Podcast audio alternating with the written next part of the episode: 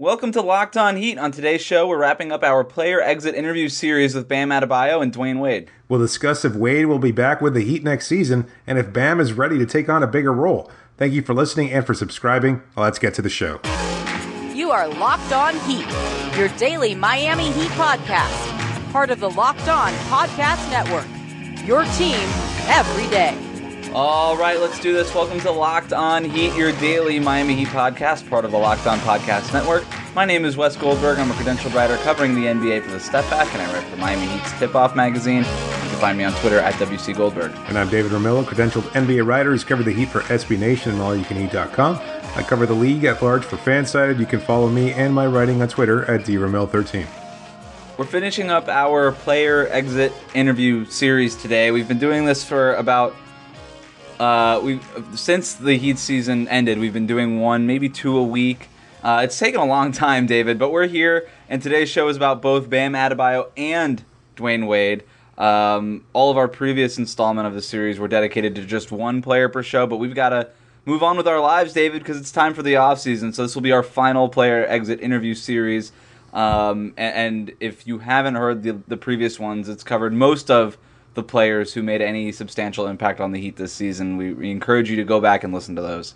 Absolutely. Um, yeah, we, we have the gift of being able to take our time, unlike Miami, who has one day to go through all 15 players on their roster and provide you know feedback on their season. We have the luxury of taking weeks at a time to say, you know what, this guy, we want him back. Others, looking at you, Hassan, not so much. Well, let's skip the pros and cons for this one, David, and then jump right into uh, Dwyane Wade's situation. He rejoined the Heat at the trade deadline in what many thought was just a feel good story and not really much else. But Wade was a, mar- a major part of Miami's playoff run. We got some good vintage Wade moments, and now he's facing a decision of whether or not to retire or return for another season. That's the major question when it comes to Dwyane Wade. Absolutely. He played 21 games for Miami, not including. Uh, those games in the playoffs, but at the same time, he, he did make a significant impact. He provided immediate leadership. Uh, he also provided a, a, go-to scorer at times, something that Miami had lacked for most of the season. At various points, it had fallen on guys like Tyler Johnson, Goran Dragic. That was pretty much it. Dion Waiters would have probably taken on a bigger role in that aspect, but with his injury, he never really got the chance to. Wade all of a sudden comes back to the Heat, takes over that role that was where there was a, a, glaring hole, and that was you know in, in its own self a pro and a con because while it did fill a need for Miami, a lot of players have since said that they kind of took a step back and deferred to a little bit. Not to mention, you know, especially uh, Justice Winslow, Josh Richardson, two guys that were young players and kind of expected to take over a larger role, and they kind of took a, a small step back when Wade returned to the team. Goran Dragic also did uh, as well, uh, and so while there was positives of his return. I won't go so far as to say that there were negatives, but there were impacts there that weren't necessarily the best for Miami's long term future. Yeah, such is life when when Dwyane Wade is on the roster, and and you mentioned Dion Waiters there, and that it was sort of the role he was supposed to play. Right. Right. It is starting or coming off the bench. It didn't really matter. He was going to be on the floor just as Dwyane Wade was with with other of the the other high caliber players on the roster. And guys like Dion, guys like Dwyane tend to eat up a lot of the the usage, a lot of the ball. They they like to get their own shots, and to do so, they will dribble the ball into the floor and, and kind of just pound the rock until they get the shot that they're looking for. Mm-hmm. And so I don't. I'm, I'm not so concerned about the, the, the negative impact as far as taking the ball out of the hands of Josh Richardson and Justice Winslow because Dion Waiters has three more years left on his contract and look they might as well just get used to it because that's what that's exactly what Dion's going to do. Mm. Um, so that's sort of the way that we're probably going to see Josh Richardson and Justice Winslow play. You know, maybe slightly higher usage as they improve. Um, but the Heat have come out and said uh, a lot of players in the Heat, like Josh Richardson, most recently has said Dion Waiters is going to give us something next year that we didn't have last year, and I think that's true, except for those those twenty or so games and playoff games where Wade was in there, and Wade kind of did give them what Dion was going to give them. Um, that said, you and I have you and I, it sounds like have been leaning more towards we think Dwyane Wade is going to retire this summer. Yeah, I, I, think that's been the case. The way he talks, it sounds like a man who's ready to move on and is kind of at peace with all that he's been able to accomplish. I think there were the hurt feelings there of 2016 where he, he kind of decided he wanted to part ways with Miami and Pat Riley in the front office and everything that he had been so comfortable with over the first 13 years of his career. Uh, took that one year in Chicago that was really uncomfortable. He had a leadership role, but he wasn't really able to mentor the young players in that team. Obviously, butted heads with one of the other three alphas on that team, namely Rajon Rondo. You know, he had a positive relationship with Jimmy Butler, but that was still there were negative vibes there. I got a chance to see him up close in Chicago, and it was just that locker room just seemed like a, a really dysfunctional unit. And unfortunately, that kind of carried over into his year with Cleveland. Although he was waived and bought out by Chicago, he joined Cleveland for a title run to join one of his best friends, LeBron James. That didn't work out either. It was just a really uncomfortable situation there. Nobody quite sure what to do. It was a, a, roster that wasn't put together very well, trying to find a way of, of making up for the, the loss of Kyrie Irving when he was traded to Boston. And so he came back, and it just it felt right. You know, he said it. We've all felt it. It just felt right for him to be there. Not only did it seem right for him to be in that uniform, but he did, like I said before, he filled a need. He, he, he was able to do some of the quote unquote vintage things that we've seen from him in the past, being a dominant scorer, a guy willing to take that shot at the end of games, had some really positive moments there. He even brought a little effort on defense that I think had been missing for the mm-hmm. first few games of the year. Um, and, and, so aggressiveness, was, yes, aggressiveness absolutely. on defense too. Yeah, yeah. I wonder attacking passing lanes, etc. You so you you covered his his um his tour through Chicago and Cleveland, and yeah. then just that sort of that that kind of cherry on top return back to Miami. Do you, I'm getting the sense. I mean, obviously I remember all those moments, but you're just talking through it and it just sounds exhausting. Like everything that happened since 2016 sounds exhausting. I wonder now. Look, Dwyane Wade is 36 years old, and if you've been following the Heat and, and Dwyane Wade for a few years now, there's been reports throughout the years that the age 36 season was kind of what he was looking at as far as considering retirement. Right. But I wonder if that that tour in Chicago and Cleveland and just the the overall experiences of that and just the the the burden that that he put on himself by doing those things kind of wore him down a little bit more. You know, I wonder if he's just so exhausted through these last three years and just sort of the, the craziness of it, as opposed to just having the normalcy of knowing he's going to be in Miami year in and year out. I wonder if that has shortened his career, if anything. I wonder if, you know, he's just so exhausted at this point that he's like, look, I came back to Miami. I had a great game against the 76ers in the one game that we won. Yeah. And I'm just kind of ready to ride off into the sunset in my golf cart in South Beach. it, it, it, certainly seems plausible. Uh, that's the way I've been feeling for most of the year, to be honest with you. I, I just, you know, I, I, feel like you're spot on in saying that it's probably taken some emotional toll for him. It is hard to be on. Look, from the second he joined Chicago, it was a move that a lot of Bulls fans didn't like because while the front office was saying we want to go younger, they went and added Rajon Rondo. Then they added Dwyane Wade, and, and then you know obviously there was some criticism for those moves, you know, and, and well deserved because that front office has been a mess for most of the past decade. Um, and, and that just gets hard having to prove yourself. It's, you know, you, you have a comfort level, you know which routes to take to the American Airlines Arena. You know how to avoid traffic in certain places. You've got your favorite restaurants. You've got your, your wife and kids waiting for you at home. That, that means a lot rather than being in an uncomfortable situation that you're kind of trying to figure your way out. Like there's a little short term boost. Like think about it from a, even from a, a normal standpoint. When you go on vacation, you love that sense of being away from home for five, six days. But there's nothing like home. And I think that's the way it was from for Dwyane Wade in Miami. He's back. He really got a chance to take this team to another level. He, he came through for them in the playoffs. And I think he's ready to call it a career. I think there's nothing left for him to prove as an individual. As a team, it doesn't seem likely that they're going to win a title, barring any kind of major free agency acquisition or trade for, say, a LeBron James. If that's the case, then Wade returns. Otherwise, what's left for him to prove, really? To go through that grind of having to prove yourself in Erik Spoelstra's two a day training camp uh, at age 36, pushing 37, I don't see why he'd want to do it. I got I got a few more thoughts on Dwyane Wade that I want to get in here before we move on to Bam Adebayo, but we're going to do that after this quick break. Back with Locked On Heat, we'll talk about Bam Adebayo's more long term future later, but let's look at this next season for him and Dwyane Wade because you and I both think that Wade is going to retire. But let's say he doesn't, right? Let's say he's got one more, he wants one more year. What does that look like for Wade as far as look, we know the kind of role he's going to play. Uh, he is Dwyane Wade. He's always going to play. He's going to play the exact same role he did last year. Coming off the bench, maybe. but essentially the same role, high usage player. But I I want as far as Miami's cap situation goes, they have the five and a half million dollar exception ready to use. Now you and I have speculated, and many people have talked about maybe using that on a guy like Wayne Ellington if he gives mm-hmm. Miami maybe a little bit of a hometown discount, probably. Mm-hmm. But they'd be able to use that on Ellington or maybe a, an outside player with maybe a little bit more length, a, a true small forward type. We've we've talked about that in the past. But that could also be reserved to use for a guy like Dwyane Wade, right? Because I don't know that Wade would be necessarily ready to come back for the minimum. I don't know if just I don't know if a minimum salary is enough to talk Dwyane Wade back into coming uh, uh, or back into s- staying in the league and not retiring. But they could very well use that five and a half million dollar exception on him.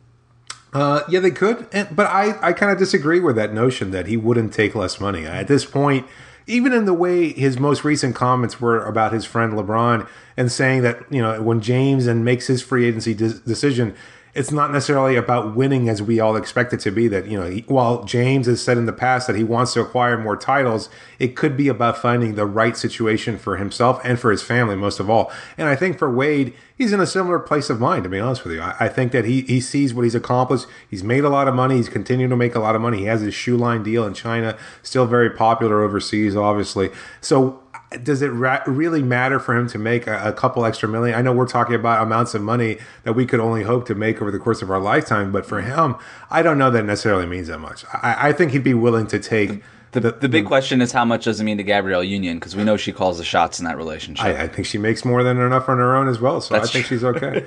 Uh, I mean, yeah. that new movie looks good. The one where she like beats up the robber or whatever. I haven't seen her in anything since the McDonald's commercial that aired during the NBA playoffs also a good commercial. She did a great job. I mean, so. Yeah, yeah, that was um, that was very realistic. It seemed like she was legitimately hungry for that Big Mac sandwich.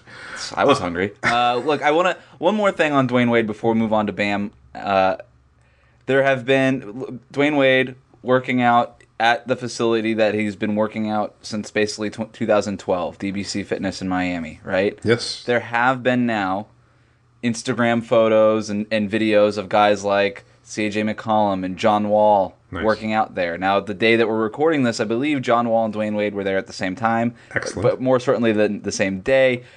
Dwyane Wade, depending on if he's in or out, can he talk a guy into like like a John Wall into maybe forcing whatever power he has in that Washington Wizards organization into saying, trade me to Miami, demanding a trade and demanding it to go to South Beach? we could figure out all if that's even a possibility later on. But do you think Dwyane Wade has a role to play in the recruiting process, or like you said in the past, do you think he's just kind of done with that? I think I think he would. Uh, if nothing else, I, I, you know, one of the things I've maintained for years now, and having this podcast and talking with you about it, is that I always perceive players to have an us and them relationship with the mm-hmm. front office and the coaching staff. I mean, when, when we talked about Udonis and and the role he's had over years. While he's a player, he's also a, a, slight extension of the coaching staff, but still with the same kind of street cred of being a player and, and knowing what it's like to travel with a team, be in the locker room, etc. For a guy like Wade, while he may not be an active extension of the team front office wise, he's a guy who can tell a guy like Wall, you know, this is what it's like.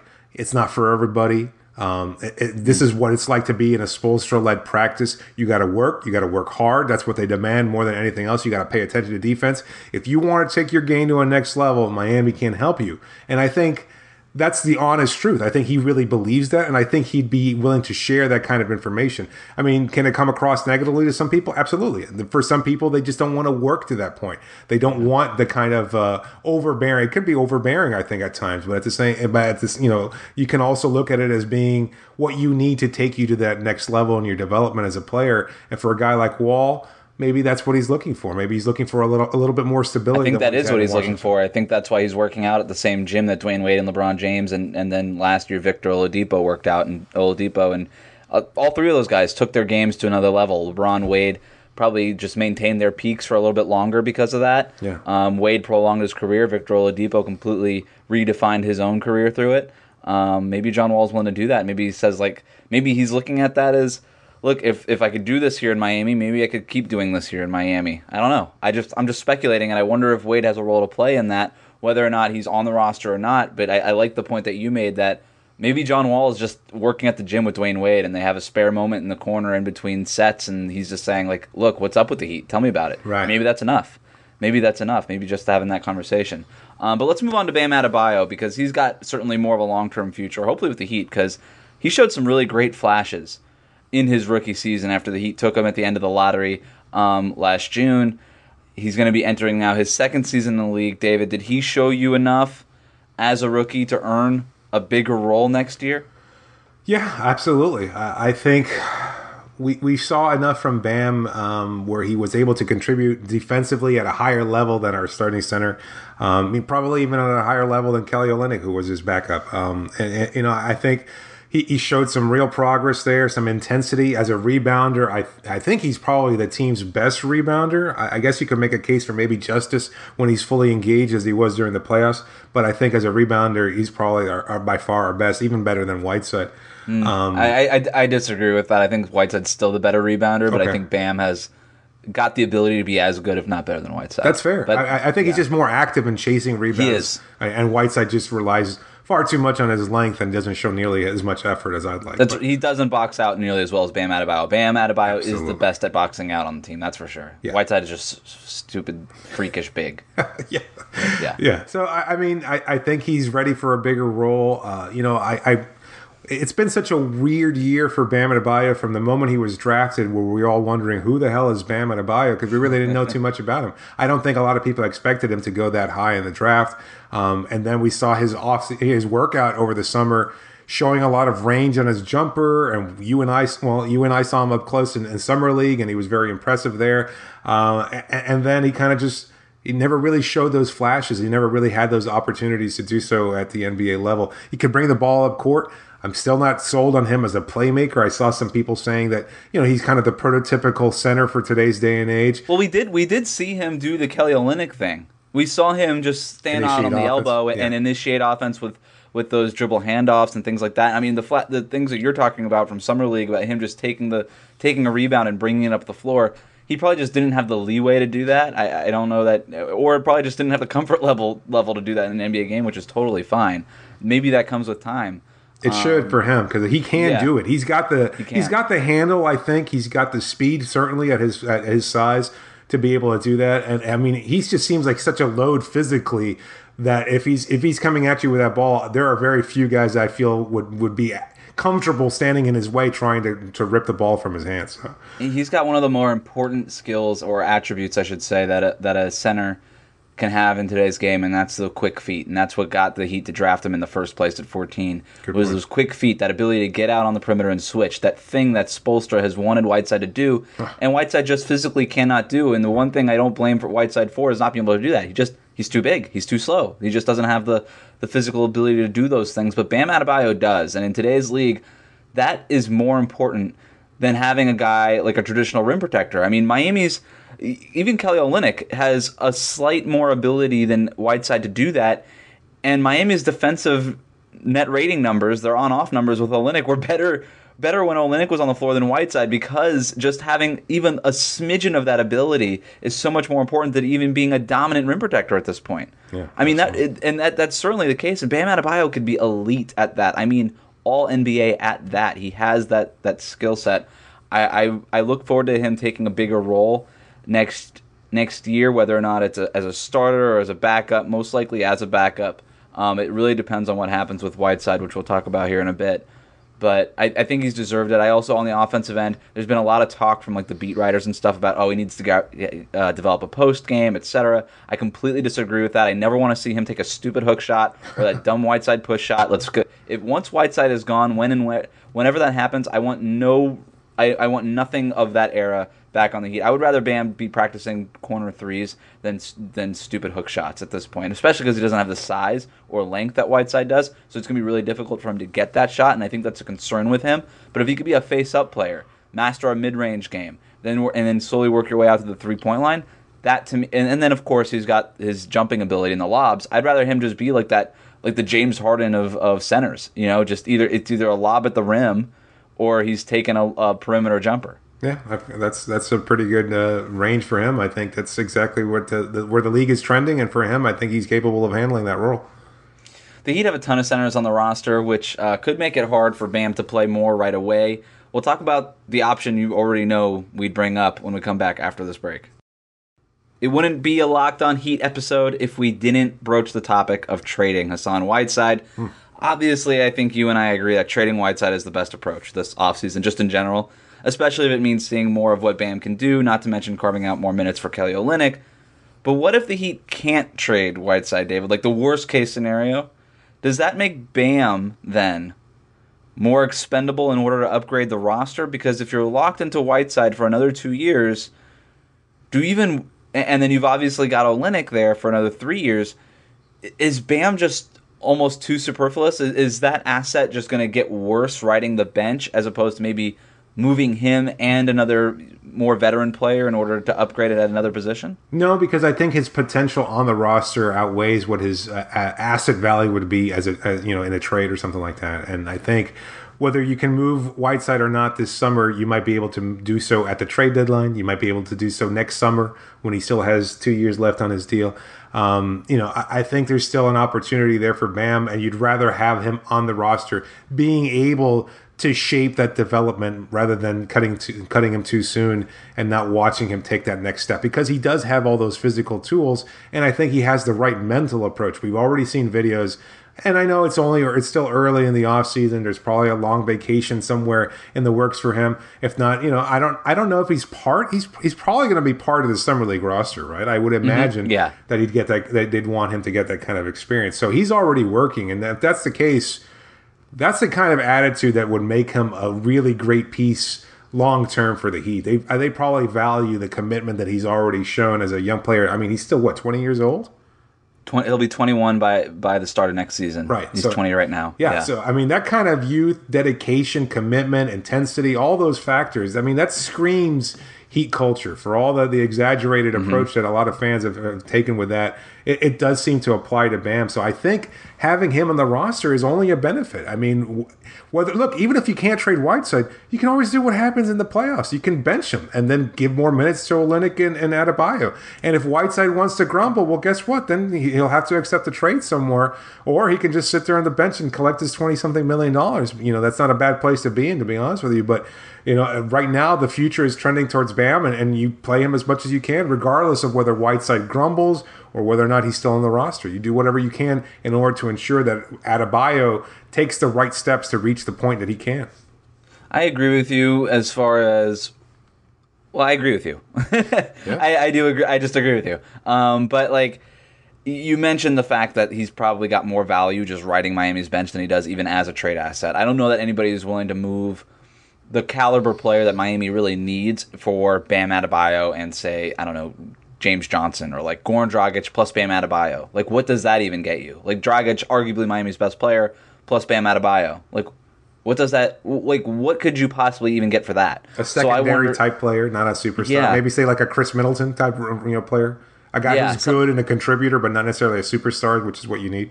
Not the transformative player that Pat Riley keeps talking about, right? You got it. You got and, it. And, and so Bam Adebayo's potential is is certainly probably more valuable to Miami than just than trying to move him. Now, now something could come up, and the and another team who maybe fell in love with Bam during the scouting, but like there there were there were rumblings that the Denver Nuggets were really high on Bam Adebayo going into that draft. If they still are, are they willing to part with a Jamal Murray for Bam Adebayo and Goran Dragic or something like that, or whatever, and, and draft picks or something? I don't know. Mm-hmm. Um, there's always that X factor, but overall, like I, I, I do think that Bam Adebayo is worst case scenario eventually Miami starting center, and I say that because Whiteside's got a player option for the 2019-20 season that he most certainly will opt into.